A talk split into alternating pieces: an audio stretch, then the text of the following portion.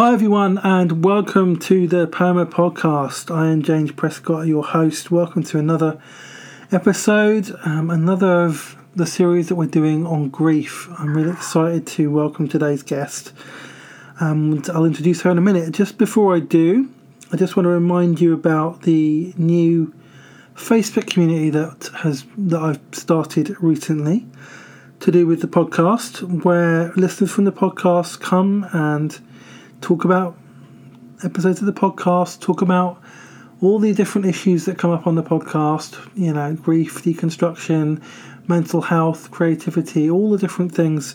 Um, and we just have fun together and have community together and just have a safe, sacred space um, for us to build relationship. And I would love you to be part of that. Um, it's a Facebook group. Um, so if you go to Facebook and find Perma Podcast Continuing the Conversation, um, you can join that community and be part of that, and I'd love to see you there. So um, yeah please do check that out, um, and I'm really excited about it, and it's already growing, so uh, yeah please do join up.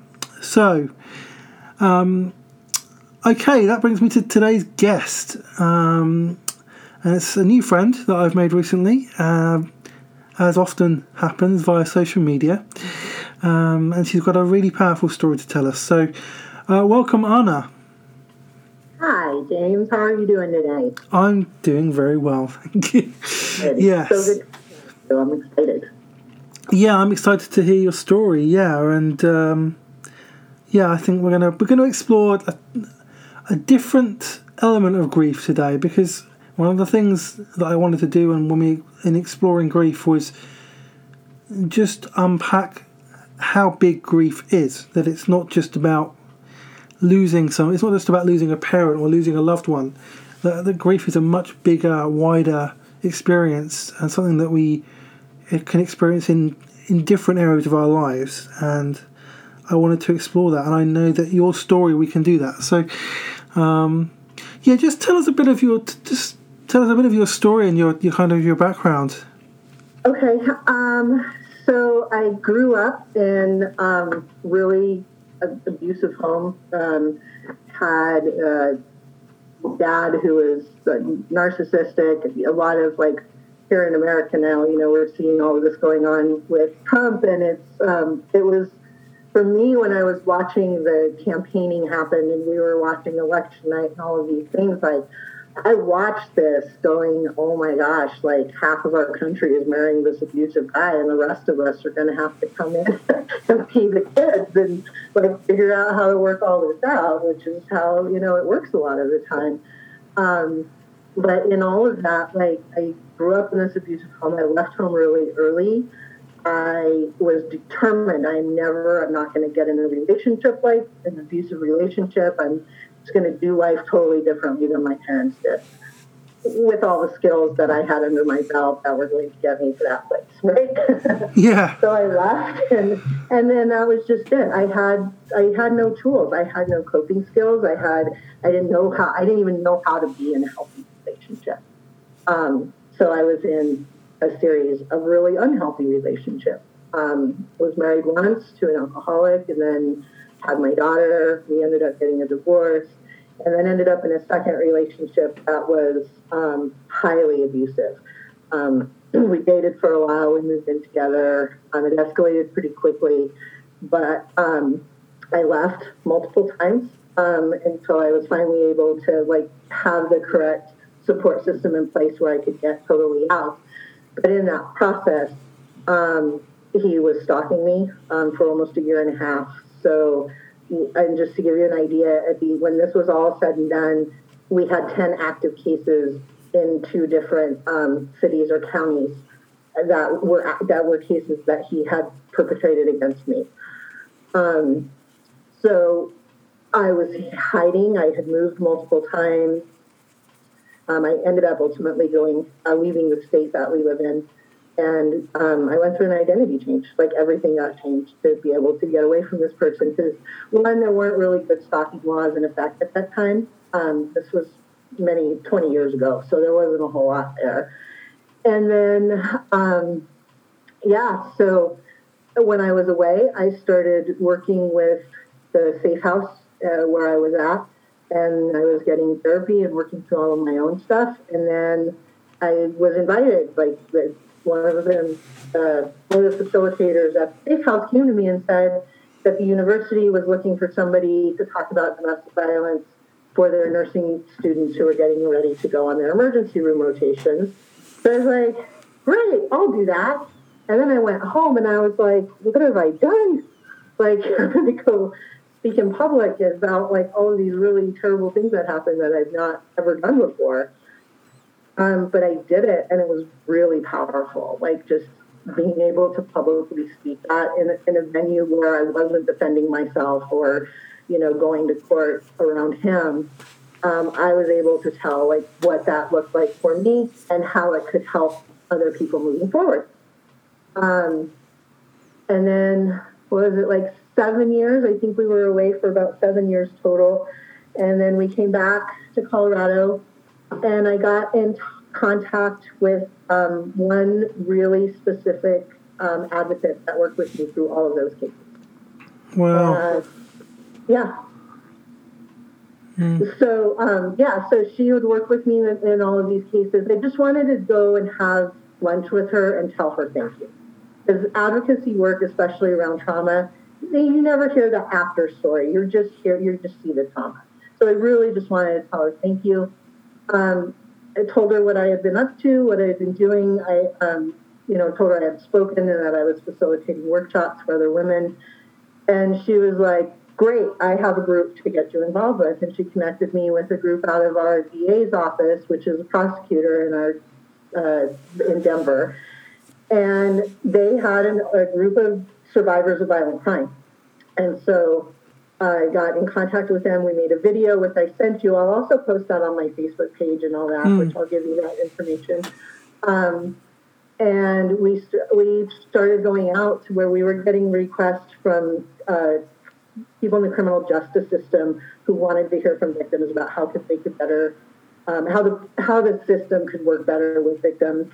Um, we started working in Department of Corrections, so we were working with inmates in their pre-release program. Wow. Which was, it, that was really, really powerful because um, I didn't want to do that. I mean, I'll, I'll tell the story. like, So I'll tell the story. Like, I um, had no interest, zero interest in working with inmates. I didn't, I none, none, none, none, none. And a friend of mine um, was booked to go and speak, and she was uh, ill.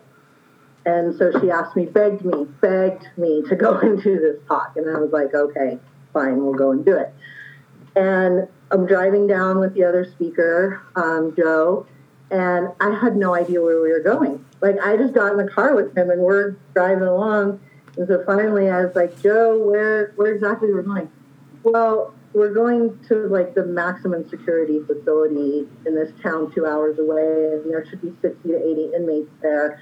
And so, James, nothing I do is simple, ever. Like, it's always trial by fire, right? Yeah, like, anyway. For sure. So we, we went and we did this talk, and there's a few things that I realized was that um, this group was a volunteer group, and these men were so happy and grateful to just have people show up and be in the same space with them. Mm. So grateful. And they also, like, the the level of trauma that they're carrying, is whether it's men or women who are incarcerated, there's like a ninety-five percent rate of having experienced some kind of trauma, whether it was in poverty or abuse or addiction, and, you know, and within mm. the family, like, so we're not, and it, it just hit me, like, we're not in a vacuum. I could go talk to criminal justice people all day long. I can talk to victims all day long because I know my story. But these are the guys who actually need to hear what we're talking about, right? These are the guys who need to, like, be having these conversations and hearing us. And what ended up being such a beautiful thing was that I got tired. I'd been doing it for a couple of years. I had signed, like, I had written a resignation letter. I was exhausted. I wasn't sure if what we were doing was doing any good. You know, every time you go and you tell this deep in-depth story, you're giving a little bit of yourself away in it. So it's hard to, like, find balance of like, am I am I really doing good work here? So me and Joe were driving down to the same prison from the first time, only two years later. And he, I was telling him about that, and he's like, me too. He's like, I've been there. I'm I'm done. I'm tired. But like I, I was ready to close my business and pack up and move to Florida. Um, and just for a quick perspective, Joe's daughter was murdered twenty-six, I believe twenty-six years ago, and she was six months pregnant at the time. And so he, you know, he is invested in all of this. Hmm. Um, he had laws changed to, to toughen uh, the uh, sentences, the, the inmate sentencing. So yeah, we were both just like, oh, we're just tired. And I and we got there, and I told him, Bill, we should tell this story. Like, we need to tell this story. And so we told them. We told them that we had both been exhausted, that we were both ready to quit. We had both written our resignation letters on this Friday, and on the very next Saturday, we both received these huge packages in the mail from the Department of Corrections. We both assumed that it was more paperwork, because you're always doing paperwork to be able to go in and visit the inmates. Um, what they were were letters from inmates that we had spoken to over the years, and it was deeply profound. Like, some of them were definitely just form letters, like, oh, no, you could tell they had to write it. Others of them talked about how they were abused. Others of them talked about how their sister or their mother or someone they knew were being abused. And some of the really brave ones talked about how they were abusers and they wanted to know how they could change it. So that pretty much answered the question of why am I doing this, right? Like, if we can get through mm. to just a few people and help them understand. Um, so we told them that story, and this inmate got up, and this guy was, he was, he was bad. He was an inmate gang member. He hated Joe because he was one of the first people sentenced under the law that Joe had gotten passed after his daughter was killed. And he stood up and he said, you know, you guys come back here over and over. And he's a lifer. He's not going anywhere. But he continues to come back and listen to us. And he says, you know, you guys come in here and you talk to us and you tell us the stories. And he's like, and at first I hated Joe, and I really didn't give, I, I didn't care about what you had to say, uh, talking to me. And he's like, but he's like, you come in here and you tell us about the ripple effect, like how what we did has this effect on our families and the communities and all of this. And he's like, but you know what I never realized in all of that was that you, was that how he flipped it around. He said, I didn't realize that a ripple effect could be caused by a good act. It was always associated with negative for me. And he starts crying. He starts tearing up. And he says, but if me writing that one letter is going to keep you and Joe doing what you're doing and coming back here to see me and all these other men, then it's completely worth it.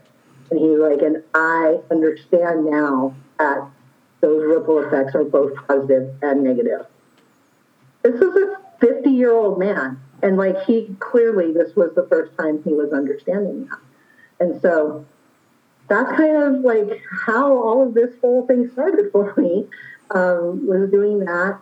Uh, continued to speak with uh, criminal justice. I've uh, spoken at um, women's events. One Billion Rising a couple of years ago, I spoke at our local event. I uh, was a key speaker. And, um, but in, in all of that, like, you see all of this healing and all of this speaking was really positive for me, but I was struggling with all of this trauma, with all of, all of the insecurities I've carried since I was a child, like questioning myself about who do I trust, when do I trust, how do I allow, like, people back into my life? Um, and in that, I was very much drawn to the evangelical church. Mm. Um, I had friends who went, um, so I started going. I went to, actually, it was my ex-husband who brought me there. And he was, I mean, that's what he was doing. He was trying to f- help me find a path that was going to be good for my healing journey. Um, yeah. And I started going to small groups, and I got very involved with the women's groups. Um, I ended up getting very, very involved with the recovery programs. Um, there were several churches that I had attended over the years But that seemed to be where I connected best with people who were processing through their hurt and their grief and acknowledging. Mm. So I facilitated, like I participated, but then I flipped and started facilitating. So I was facilitating for, not for addiction, because that wasn't my thing, of course, you know, but for codependency. Um, I worked with the women who had, there were um, love and sex issues, or, um, it, so this was a really important part of my life. I was there every Friday night. I was volunteering. I was helping out.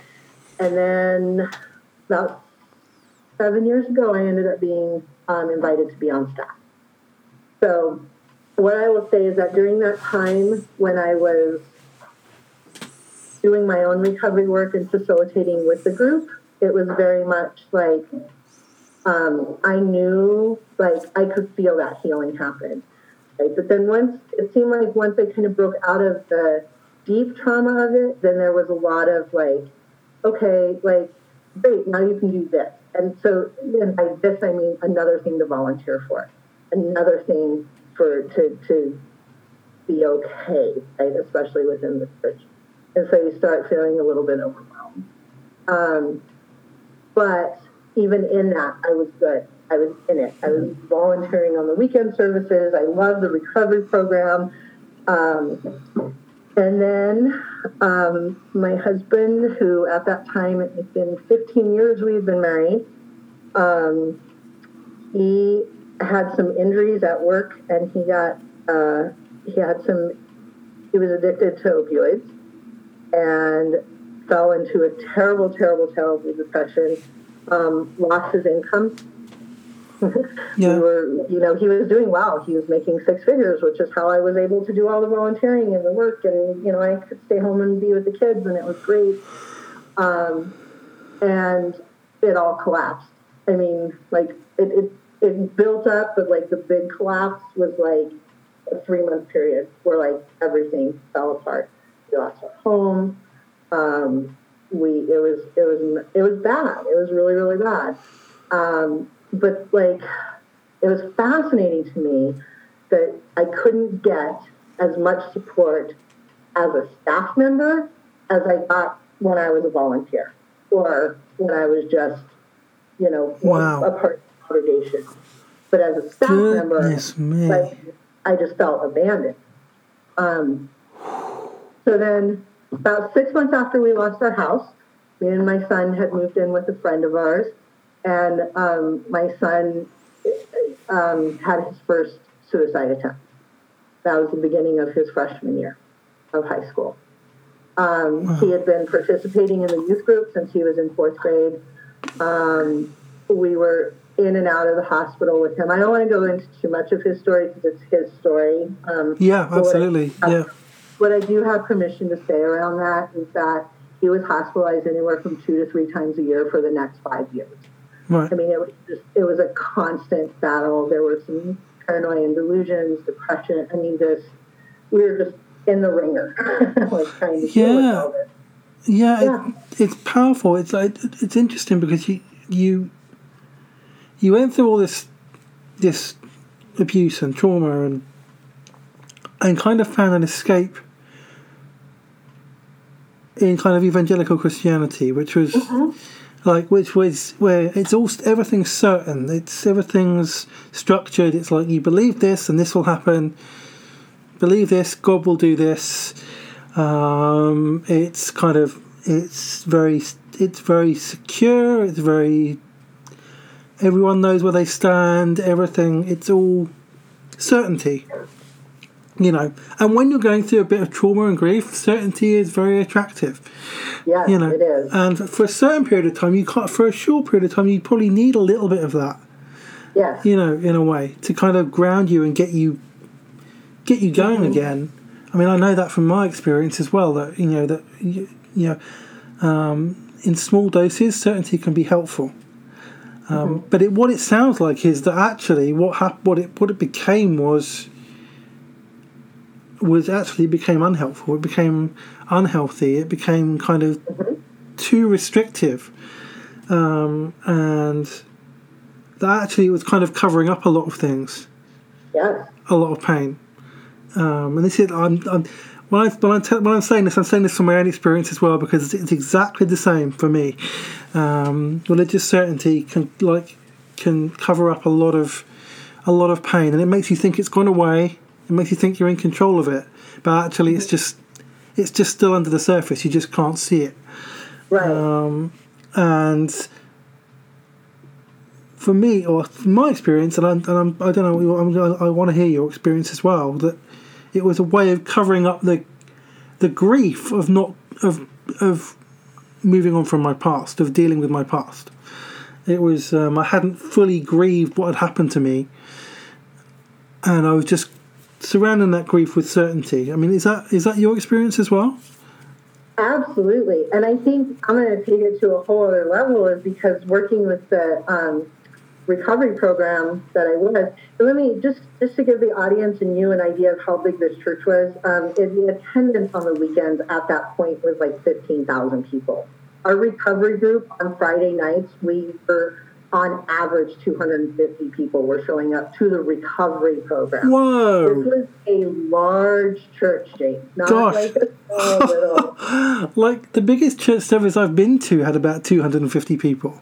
Yeah, like, and that was, was the church was, service. It was, yeah, it was a huge church. So from that perspective, yes, and I think the certainty is what I needed. And then and then going into the recovery program, like I said for years, actually, before I went on staff, that if I had to choose between the regular services and the, the recovery program services, yeah. I would always go to the recovery program services. Yeah, yeah, absolutely. I I feel like I've, I've heard this so many times, like recovery twelve-step programs, mm-hmm. they are, they're more what church should be. Like, yeah. For me, that's what it feels like to me, because you go in there and you tell the truth. Yes. And you don't hold anything back, and you don't hide anything, and you don't cover anything, and you don't build around everything. It's kind of like a way to have a little bit of structure, but also to actually be honest about the pain. Right, yes, absolutely. But here's what was fascinating is that kind of as Ben's addiction was starting to ramp up, Mm. I was invited to give my testimony at the recovery program, which was fine. So that was the recovery. So that was all talking about the old stuff, the domestic violence, the stalking, the all, all of those things. Yeah. And they they were hungry for it, right? They wanted the story. I'm talking about staff, like people, and um, oh my God, you know, this is so good, and what a powerful story for Jesus, and blah blah blah blah blah. And so I did the testimony, got all the accolades for doing the testimony and for like doing all the right things and now being a great, this good Christian. But what the juxtaposition to that was, was that when things fell apart, the feeling was I had done something wrong and terribly wrong for things to have fallen apart so much.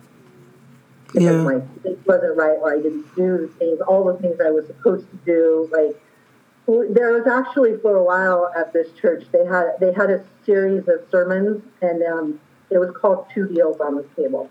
And so it was literally like foundational for, for quite a while around the church, and it talked about, and it's it's different, it's, it's all duality, right? If you do this, then life will live like this. If you do this, then life will live like this. Yeah, yeah, I know, um, yeah. Right? And one of the things I'm super grateful for is that this other route that I was taking, where I was um, speaking, like I was coming in contact with different safe houses. I was coming in contact with the criminal justice system, with inmates, with folks who work on legislation. Like it was this huge, diverse community who was working towards like the good of trying to eradicate or lessen domestic violence and like the impacts of it. And so I think what was really a saving grace for me was being around this diverse community, being around, like, regardless of whatever else was going on in that other recovery program, and this group of survivors of violent crime where we were able to talk to each other, we had this deeper connection, right, because of all these losses we've had. Mm. Um, so yeah. the, the loss was even before we left, right? We were still very much engaged with the church when my son was abandoned. Like, I remember going to the head, head, like, the lead of the youth groups, all of them, and saying, look, here's what's going on, because I had access, because I was on staff, here's what this kid is going through, he needs you to show up, he needs you to be here. And they showed up once and didn't show up again after that. and that was worse. I think that was almost worse for him. Yeah. And of course, as a mom, the grief is profound, because why are we here? Are we not here to take care of each other when things break? Are we not yeah. here to hold each other up? But I got a lot of thoughts and prayers. Oh, wow. Thoughts and prayers, yeah. Oh, yes. Yeah. Anderson I, Cooper did a story, James, about, and it was, he was, he was interviewing a group of moms who had kids who were struggling with mental health issues. And he asked the question, like, what's the difference? Like, if your kids had a physical ailment versus a mental health ailment, like, what's the difference? And one of the moms typed up and said casserole. And all of the other moms said, yep. And he was like, wait, what? Casseroles? What are you talking about? And the mom responded, if my kid had been diagnosed with cancer and we were trying to fight and keep him alive through cancer, we would have had a stream of people bringing us casseroles for food. We would have had people calling us saying, how can I support you in this? Can I come clean your house? Can I come, you know, food train, any of that? Kids who have mental health issues, families who have mental health issues, that does not happen. And that struck me so deep. And, like, every one of those moms were like, yeah, absolutely. That's absolutely true. Oh, wow. And it really, it was this moment of, you're right, and we're on our own. Oh, man, that's so awful. Like, I mean,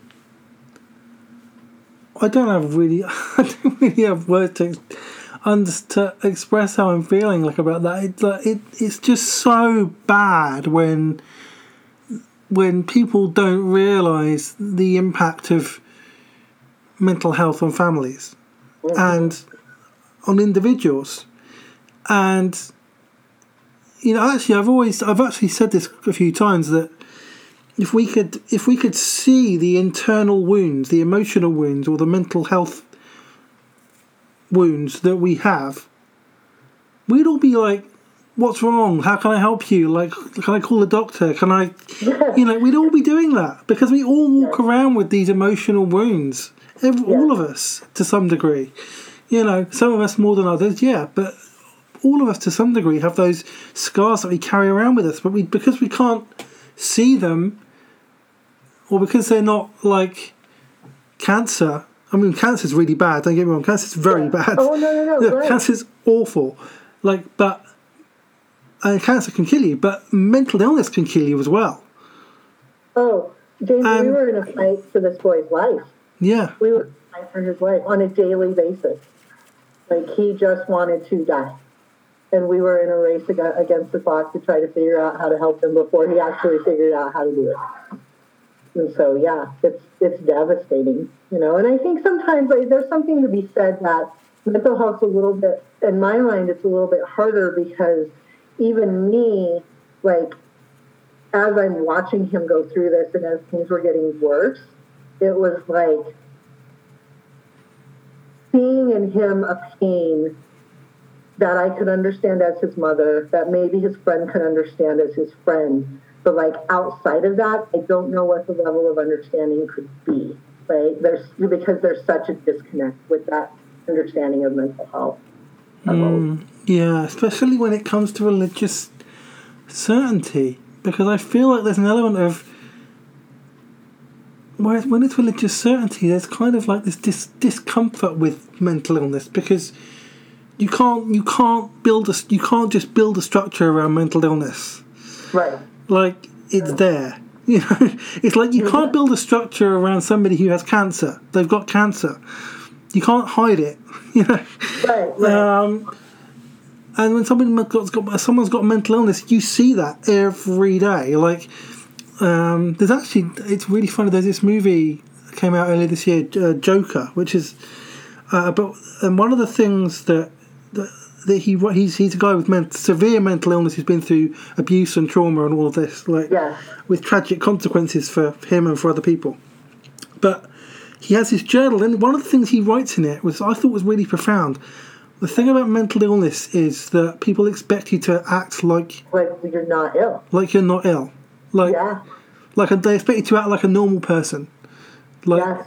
when you're not I, when you've got an illness, you know. And it's um, I, and I guess in a in a culture of certainty where people where you're trying to build structures around the pain, Yeah. That's not comfortable for people. Mm-mm. No, and no, I saw Joker too, and I was deeply, deeply impacted by it. Like, just yeah. watching him and like, oh, but that scene right there, when he wrote that, like, I, I just sobbed. I just cried. Yeah, I was like, yeah, I was, yeah, the same. It was very much, you know, that, that.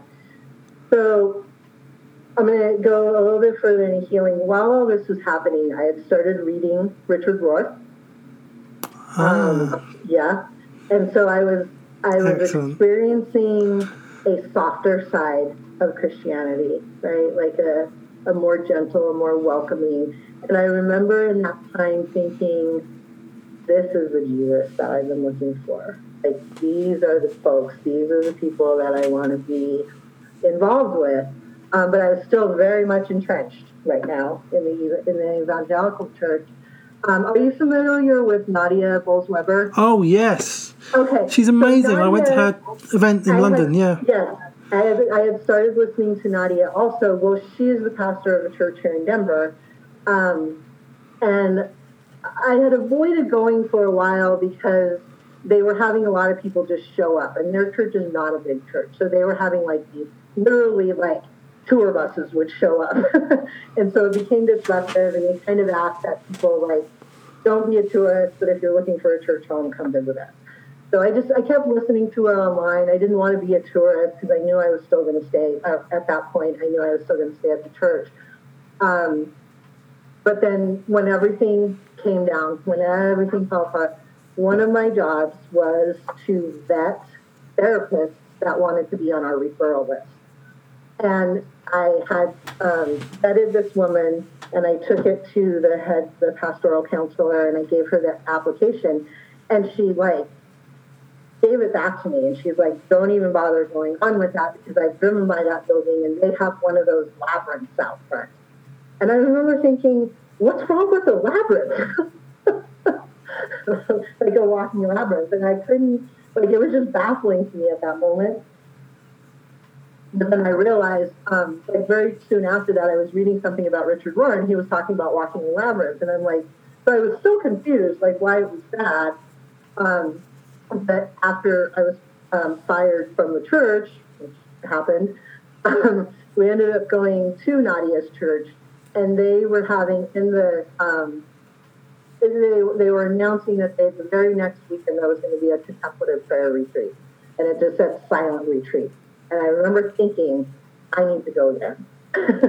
Like, that's, that's, I, I need to go and be a part of that. Um, and so we did, we went, I went to this retreat, and the first thing I saw when I got out of the car at this retreat center was a labyrinth, which I felt was, like, kind of like this, oh, it was permission, right? Like, go and open yourself to this experience and let it be what it needs to be. Um, and so I was able to be quiet. And I couldn't, I'm, I'm going to backtrack just a little bit. Um, at one point, I was talking to my boss, who had previously to just been my friend and mentor.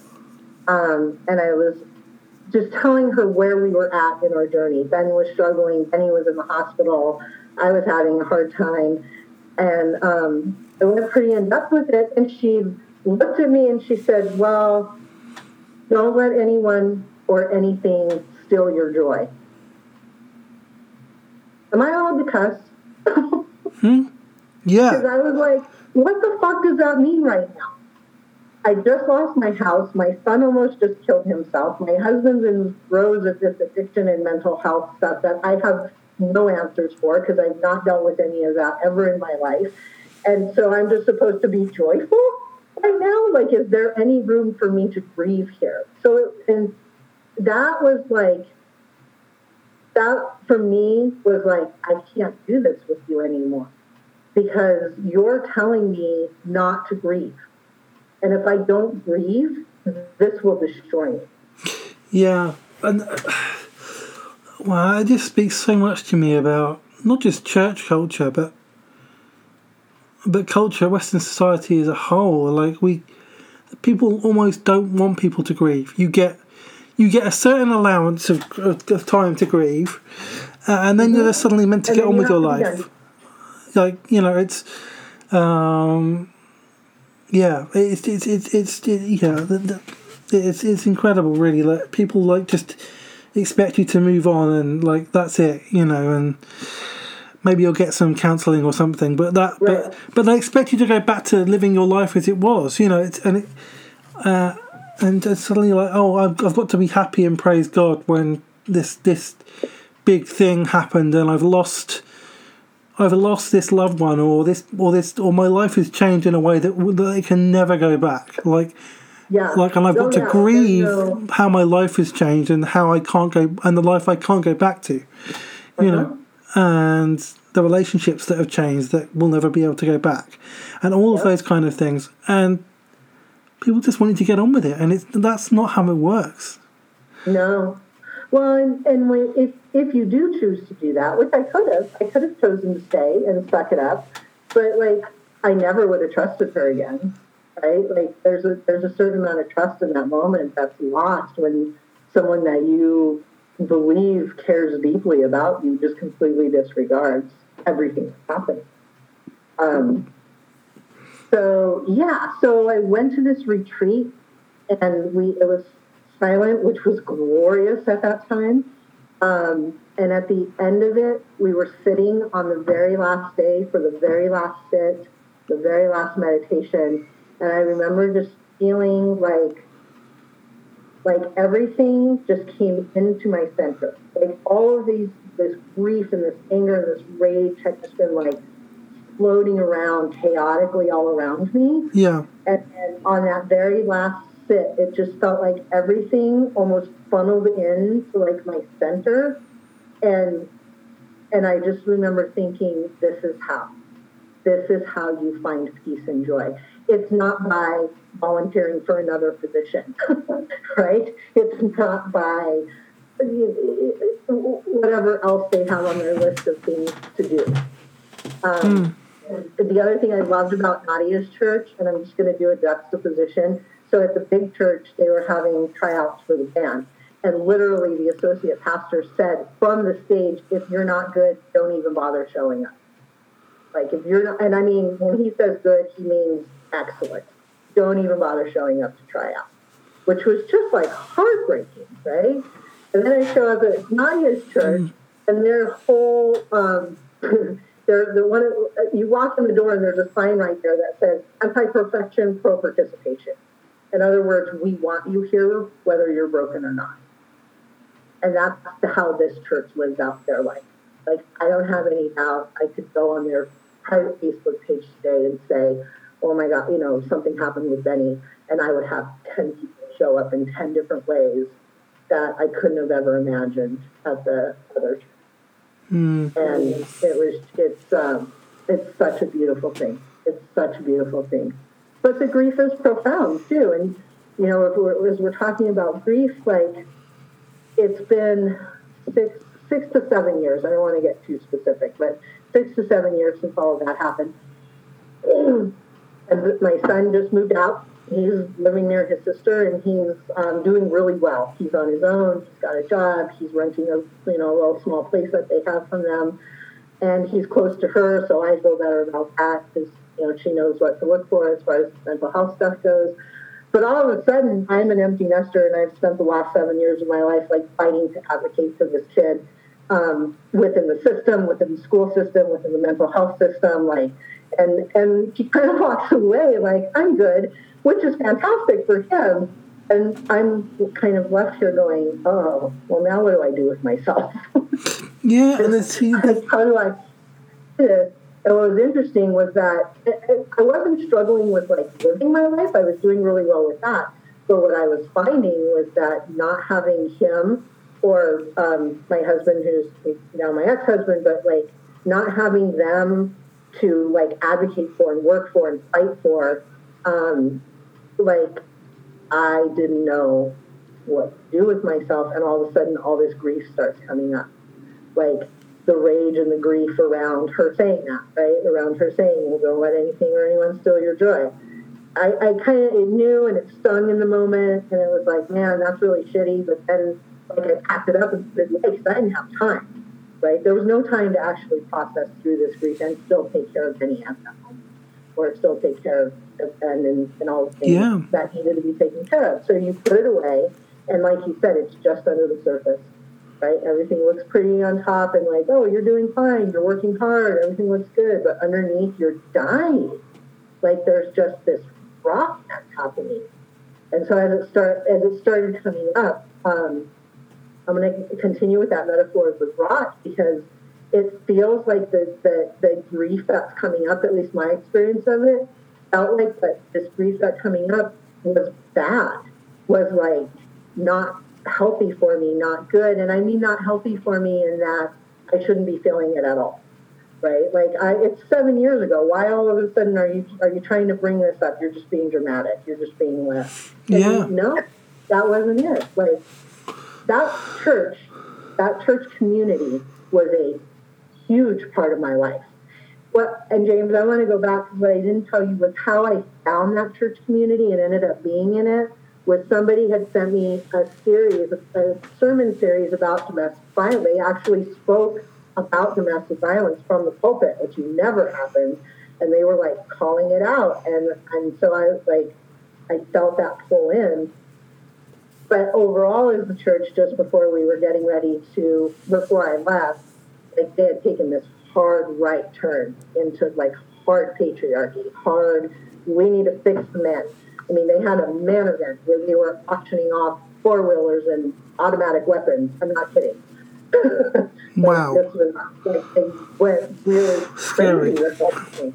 And so it was just, it was devastating on all the levels. Like, all of a sudden they didn't care about women or what was happening to women. In that process, with the work I do, I do a lot of advocacy for work for women, and I have um, very quietly worked with several women from that community who are actually directly being impacted by the patriarchy that they're teaching now and the way they're teaching it, and they're more oppressed now than they were ever before. Wow. So sad. I mean, mm-hmm. it, it seems like there's so many elements of grief that you've experienced. It's like there's there's the grief of dealing with, you know, your trauma, your abuse. There's the grief of what happened in your new family and the life that you lost with them, that and the life that you had to start over with them. And then there's the grief of leaving that church community that you'd been part of and finding a new community. I mean, there's so many different dimensions of grief in your story. Yeah. I mean, it's like it's it's really powerful. Um, so, how have you now? I mean, I mean, I'm intrigued. Like, and this new experience of grief with being an empty nester, like, um, which is a really valid form of grief um, for any parent, I think. Like, yeah. And so, how are you now? Now with the experiences that you've had. How are you learning to process this grief in kind of a more healthy way? Or, or has it helped you do that? So part of it, a, a huge part, I want to be like, I want to give credit where credit is due. A huge part of it was that um, three years ago, I was actually accepted into Richard Rohr's Living School. And wow. so I was, yeah, I was able to go and participate. Um Still working out some kinks with that just because of all the trauma that happened. Um, but it was a profound experience, and I want to share with you, um, I was on my way to the very first um, symposium for, for this program, and it was in Albuquerque, so I was driving from Denver. I have a friend who lives in Santa Fe. I stopped and spent um, the night with her just to get caught up. And at four o'clock in the morning, I got a text message from Ben. And I knew something was terribly, terribly wrong. And so um, I called him back. And I, before I had left, I had refilled all of our son Benny's um, prescriptions. And he took all of them. Um, Ben was in the hospital with him. And he was stable. And he was okay. Um, they were, you know, of course, monitoring him and looking for him uh, a place for uh, in a residence. And I, that was the first time, I, I like, I sat there, and I remember Ben was like, are you coming back? And I was like, I can't answer you yet. I need to get off this phone. Benny's stable. I'm going to go have some coffee, and then I'll call you back. And so I called him back, and I was like, no, I'm not. You guys can handle this. You're you're there with him. Um, I was on the phone with the, the doctors and trying to find a placement and everything. But um, I was like, I can't. Like, this thing has run my life for the last however many years.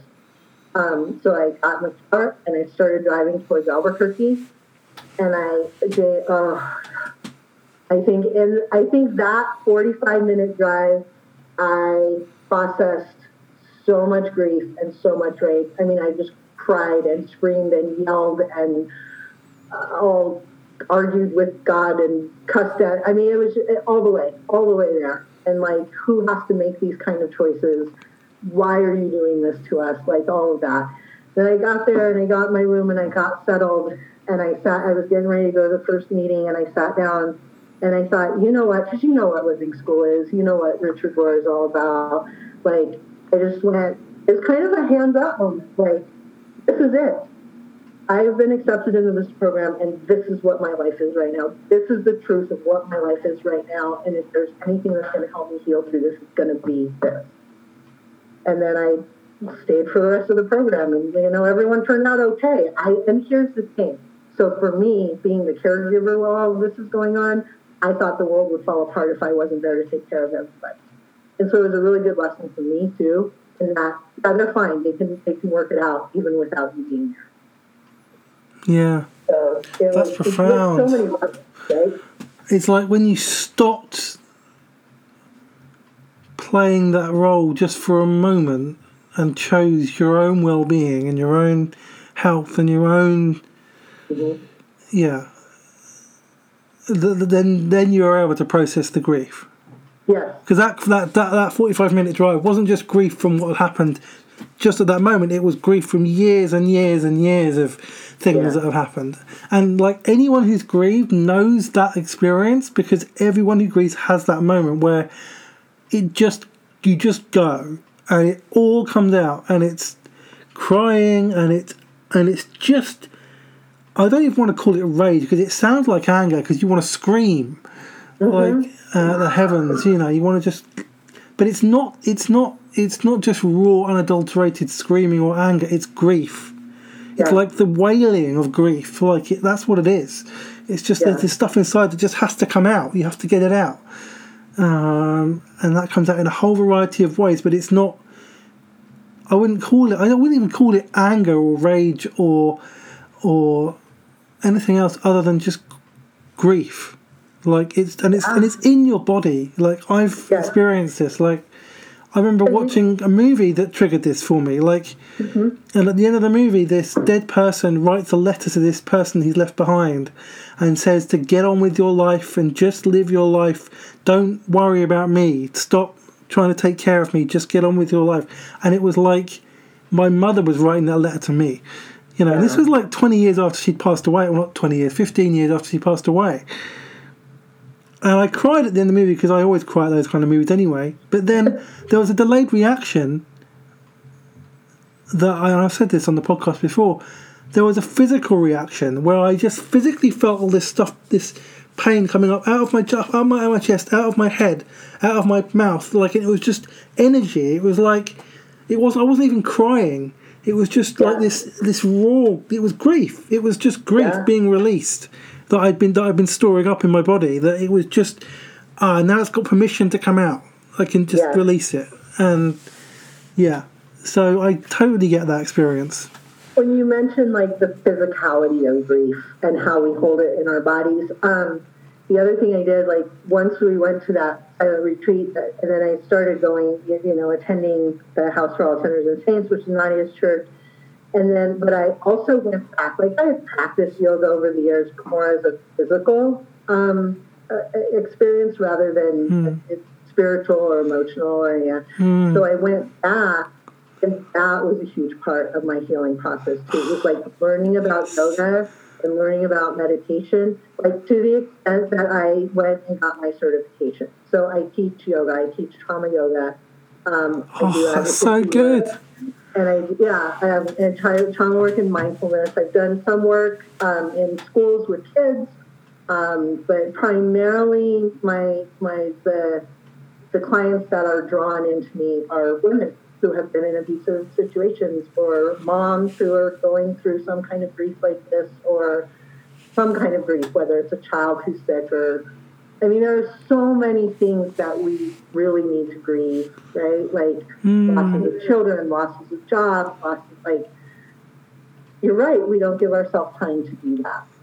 And so I try to create containers and, and spaces where people can come in and share their stories and um, and really talk about, like, what are the hard parts of this and where do you need support and how do we start coming around each other and taking care of each other. Instead yeah. of pointing the finger at each other. Yeah, yoga has been beneficial to me as well. Yeah, there's definitely an element of that which helps process the grief. And yeah, like yeah, grief is something you carry around in your body. It's not. It's not a. Yeah. It's not just an emotional or mental or even physical thing. It's it's, it's in you. It's just in you, um, mm-hmm. and. In some kind of transcendent kind of way. It's like in your very being. Yeah. Um, and every part of your being. Um, um, Did you that, ever find yourself, I would find myself like in the middle of this grief, just like looking around the world and going, how the hell is the world still moving? Like, how are people still going to work every day? How are people, right? Like, because you're, there's just so much chaos going on in your own space. That it's, I, I just, I would struggle with, like, fathoming, like, how are you holding your life together in any meaningful way? Yeah, how, yeah, yeah, that's definitely, yeah. Uh, yeah, that resonates.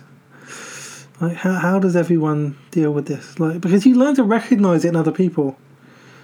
You learn to notice it in other people, just yeah. like if you're on the bus to work or something. You, you can see it in other people, even if they don't see it. Yeah, oh, yeah. Um, Which is hard. Yeah. You have to be very careful yeah. about not going into other people's space because you want to be like, oh my gosh, I had this amazing experience and I know how to help you get better, right? But yeah, yeah, yeah. Really? That's right. And it's like, we're, I just, we're carrying it around. Yeah. And we're all, I'm carrying it around as a culture. And I think this is mm-hmm. a whole other subject. And I've mentioned this in this, in this series that, you know, that there's one of the, some of the problems in our, in Western society today are, part of, are partly down to grieving, um, inability to grieve our cultural identity, like, um, mm-hmm. you know, make America great again, you know. Um, well, I, I fully believe that, that kind of thing. Like, this integration is, is, is so important, right? Because here's, here's the thing, like, that unprocessed grief puts us in a place of victimhood. Every time. Yeah. It creates it creates the container for victimhood. It creates the container for the guilt and anger and fear and everything that comes with, oh my gosh, I'm a victim, all these things keep happening to me. Whereas if we're actually dealing with our grief and processing our feelings and working through all of it, like, we don't have to be a victim, right? We've realized that, like, there are choices to make about, am I going to go to yoga class today or not? Or Who am I? Who am I going to allow to be in my space? Right? Because, like, with Benny, it wasn't just the church that abandoned us. Believe me, when all that went down, there were family members who fell away. Like, all of these different things that were happening, and you're just like, okay. I was so angry and so hurt, especially by well, by all of it, but by family members who slept away. But now, like, looking back on his process and where he's at now. And the kind of human being he is now, here's what I would tell any one of those people is thank you for not showing up. Because if you had, you would have been ill-equipped to deal with him or to help us, which probably would have just caused more drama. And at this stage, like, the people who needed to be in his life were, the people who needed to be in my life were. And you made choices, like, Benny's in the hospital again, I am going to call two people. Right? I'm going to call his dad, or three people, his dad, my best friend, and my mom. And they know who to call. And those are the only people who get to be a part of that circle anymore. Yeah. Like, the, the rest that walked away or who couldn't do it. And, and then here's my shift in thinking that on some level, if they couldn't deal with it, then they were actually taking care of themselves by not showing up, by walking away. And for that, I'm grateful. I'm grateful for that. Yeah, that's a good perspective, actually. That is a good perspective. Yeah, I love that. Yeah, absolutely. If you can't deal with it, then if you're unable to process it, then to protect yourself. Yeah. Yeah, yeah, do what you need to do to take care of yourself. Yeah, yeah, that's true. Um, so just to finish, I mean, this has been an amazing conversation. Um, oh, thank you. Yeah, um, yeah, um, but I guess what's the biggest lesson that you've learned about grief from from your story, from your experiences? What is the biggest mm. thing that you've learned? There's no one way to do it, and we can't do it alone. Oh, yes. So true. I totally agree. There's no one way to grieve and we don't do it alone. Yeah, absolutely. Yeah. Well, thank you, uh, Ana, for being on the show. It's really, okay. um, I'm really grateful. Um, and maybe we'll have you back sometime and talk about this more, because I feel like there's, we could talk about this a lot more. So uh, absolutely. You can just let me know. I'd be happy to be here. It's like, I have other people we could bring in. Like I said, you know, I told you earlier, my my ex-husband, we're, we're very, very good friends. He's gone through this amazing deconstruction, and he's in the process of reconstructing now, and it's a beautiful, beautiful thing. So, like, awesome. Whatever, however we want to do that. Um, yeah, we'll have you both on, yeah. Yeah, that'd be great. Um, and where can people find your your work and what you and all the things you do? So um, on my Twitter handle is um, at It's Always And, um, and the, my Facebook handle will be the same. I'm working on a website, so hopefully it will all be up and ready to go, and it will be its always and dot com um, once, you know, you get this released. And um, I'm just really looking forward to connecting with people, connecting with other other parents, other people who are grieving, and uh, again, creating space and holding space for for all of us to, like, get well together, because that's all that's the only way we're going to do it. Yeah, absolutely. Yeah, we've got to do it together. Community. Um, we can't do this alone, and we don't have to. So, so thank you so much, and thank you for listening, everyone. And uh, yeah, if you're part of the Facebook community, do let us know what you think about this episode and what we've talked about, and questions and things that it's brought up in you. Um, that's what that community is for. So um, thank you for listening, everyone, and take care, and we will talk again soon.